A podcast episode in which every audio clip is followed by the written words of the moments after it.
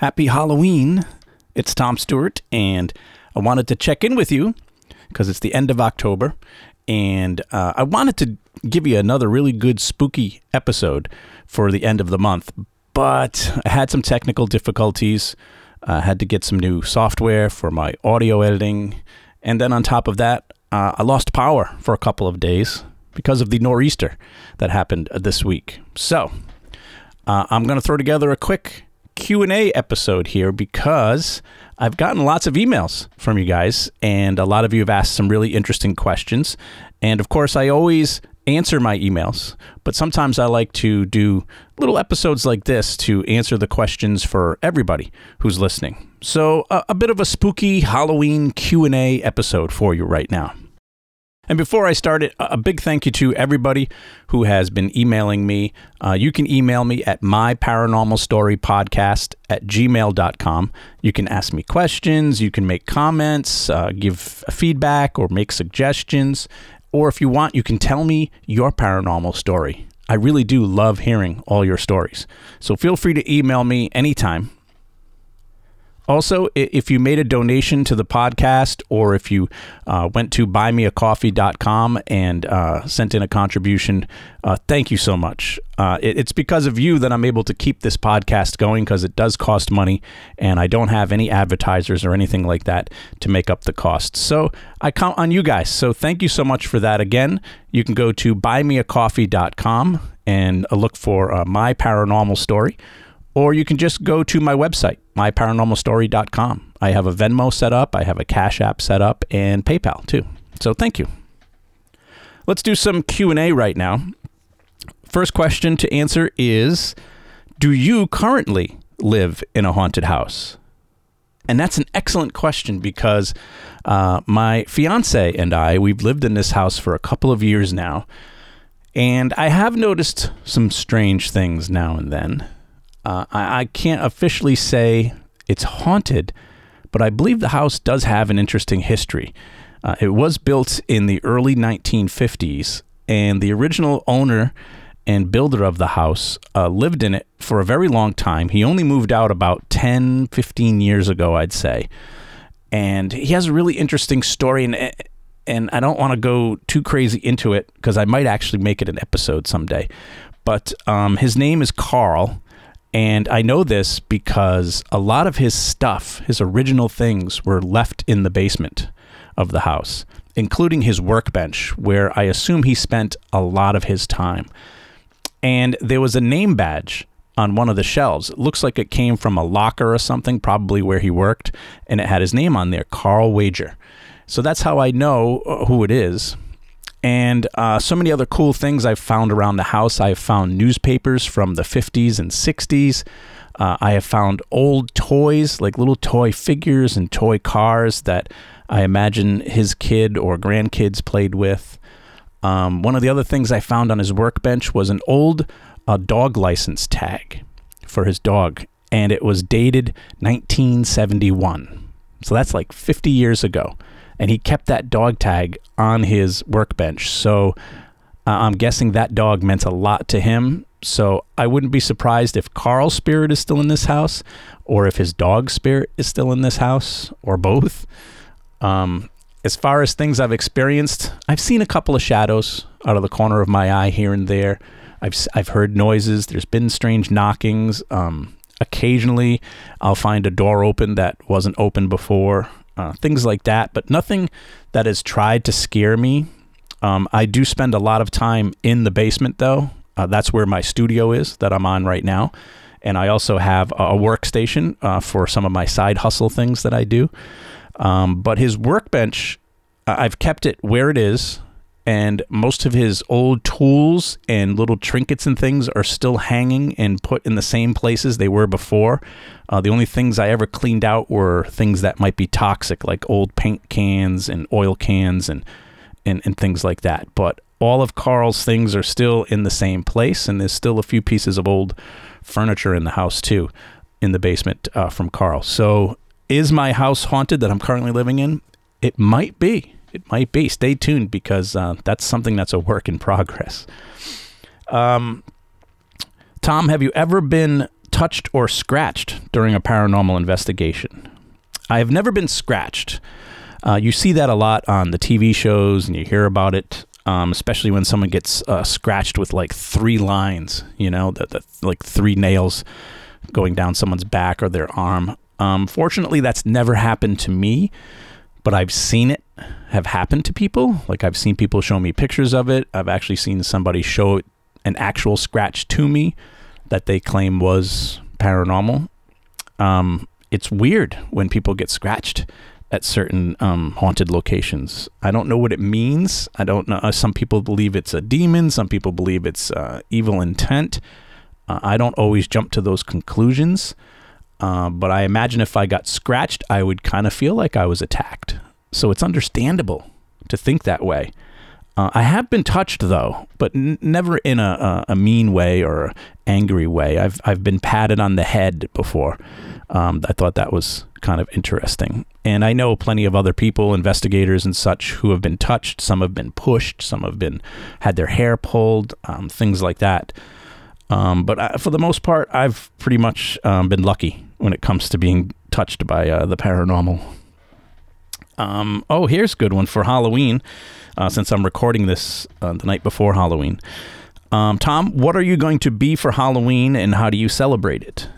Um, I'm going to be sitting in the dark watching movies. That's what I'm going to be. I don't dress up for Halloween anymore.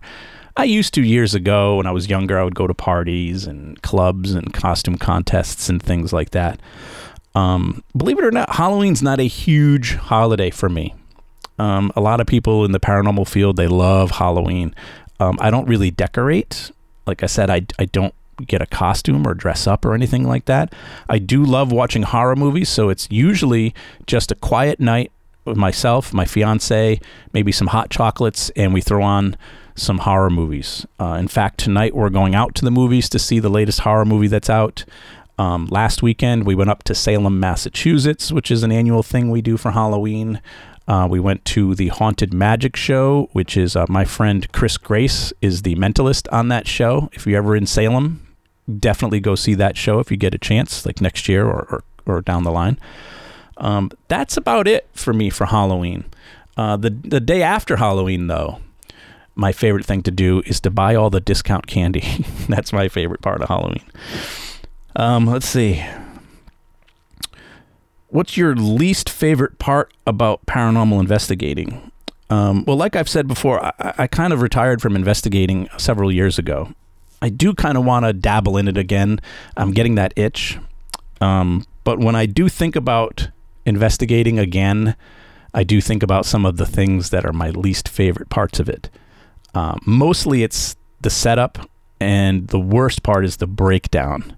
When you do an investigation, most times, if you're, you know, really doing a thorough investigation, you're going to have to set up lots of cameras, lots of microphones, lots of stands, and uh, you know, computer screens, and there's just so much equipment and so many wires and so many things that have to be set up, but then they have to be broken down too.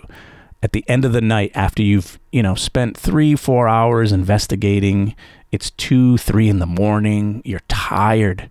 You're just worn out. You're drained. Your energy is gone. Your motivation is gone. You just want to go home and go to bed. You know you're probably cold. You've been in the dark all night. And now you got to go spend an hour packing things up wrapping up all those wires putting all those cameras away. And i'm telling you it's an ordeal. You got to have a, a, lot of people on your team to really make it go by fast. You know, five or six people, you can get it done in an hour. But it's not easy because you don't want to just grab everything and throw it all in a box. You want to wrap everything up neatly and, and place the cameras in nicely. I mean, this is expensive stuff. You don't want to have to replace it every couple of months because you were careless or lazy. So that for me is the least favorite part. I mean, I I'm, i imagine the person who wrote this question was hoping I would say, "Oh, it's the demons," or it's, you know, when there's more than one ghost or something. Um, but it's really the the work that you have to put into it. And you know, don't forget, you're not getting paid to do this. It's like a job, and you're not getting paid to do it. It's a hobby, so you have to really love what you're doing. so that to me is the least favorite part about paranormal investigation. Um, all right, let's do one more here. Um, this is an interesting one, and I do get asked this one a lot. Do you believe in spirit mediums, or are they all fake? I don't think they're all fake. Do I believe in them? Uh, I believe in some of them, but not a lot of them. I've had the pleasure of working with probably 10 to 12 different spirit mediums over the years, and not just in the paranormal field, but in other capacities too. When I worked in radio for many years, uh, we would have spirit mediums, astrologists, psychics, people like that as guests on the morning radio shows. And I got to be honest, in most cases, I thought they were full of crap. And, and I don't think they're doing it to be devious and necessarily doing it to try to con you out of money. I feel like some of them just, they really want to tell you something, and sometimes they're just not getting anything. So they kind of just go with their best guess. You know what I'm trying to say? I feel like they're they feel obligated to give you something because they're the medium, so they got to say something. And when there's nothing there, they just make it up. But I do know a couple of really good ones, and um, one of the reasons that I know they're really good is because when they're not getting anything, they'll tell you that. They'll tell you, oh, "Yeah, it's not. It's not coming to me. There's, there's nothing coming to me. It's, it's this something's distracting them or something. Like they'll have a reason why they can't tell you what you're looking for for information." Um, but I'll tell you what we always did um, when I was investigating with Rise Up Paranormal. Our policy with spirit mediums was we would like you to join us on the investigation, but we don't want to tell you anything about it. We're not telling you what we're investigating, who we're investigating, where we're going. We won't even give them the address. We'll just ask them to meet us somewhere, a Dunkin' Donuts or a supermarket parking lot or something like that. And then they can follow us to the location or they can jump in with us and, and ride with us to the location. That way we know for sure, without a doubt. I mean, even though we trust them, just so we know for sure, without a doubt, that the data they're giving us isn't something that they were able to look up ahead of time. It wasn't something that they were able to uh, preconceive through talking to other people. There's no power of suggestion there. We just tell them, hey, want to come on an investigation with us? Yes, great. Meet us at Dunkin' Donuts at seven, and we'll we'll you can follow us there.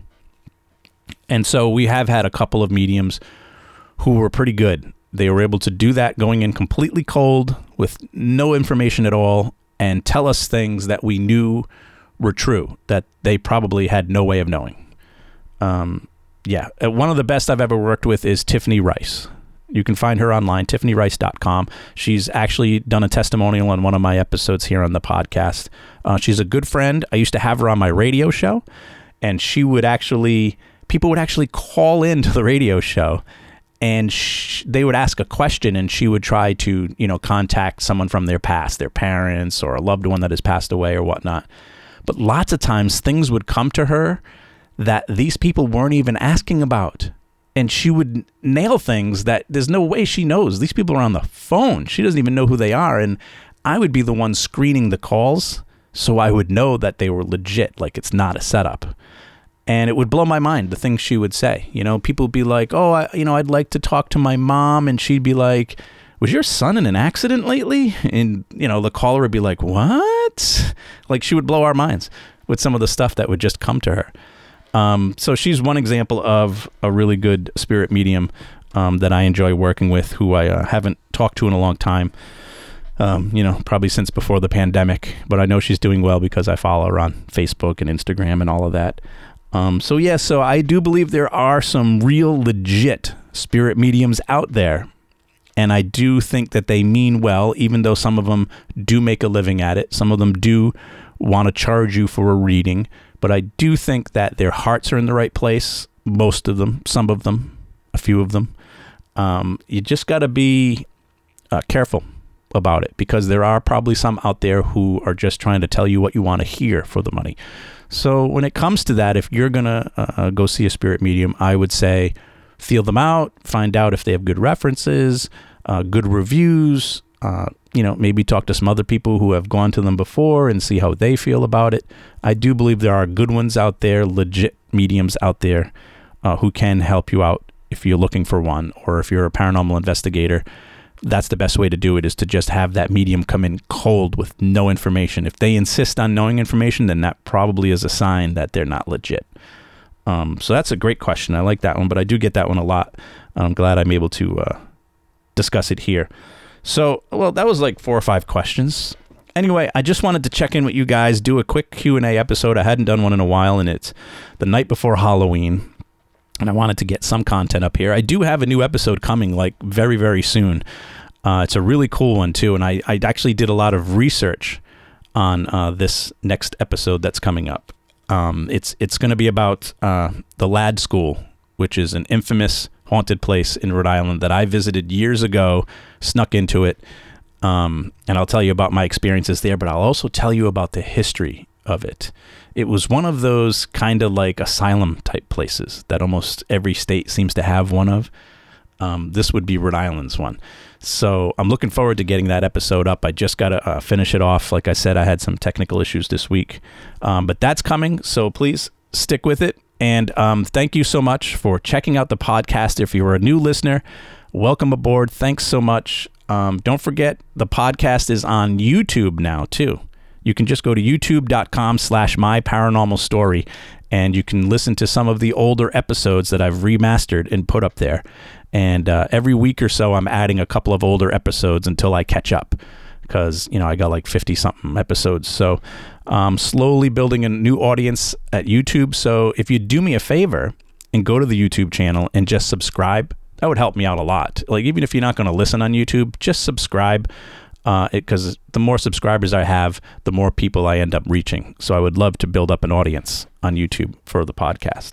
Um, as always, you can go to the website. I've got t shirts and mugs for sale. You can also donate to the podcast if you'd like to help uh, help me pay for the costs of this. MyParanormalStory.com is the website. Um, there's also blogs up there and other information. Um, and if you have a podcast and you'd like to have me as a guest, I would love to do it. And I've actually done a few recently, and I'll talk about those during the next episode. But just email me, my paranormal story podcast at gmail.com with questions, suggestions, feedback. You want to make me a guest on your podcast, shoot me an email. And again, you can tell me your paranormal stories too. I'd love to hear them. Happy Halloween, everyone.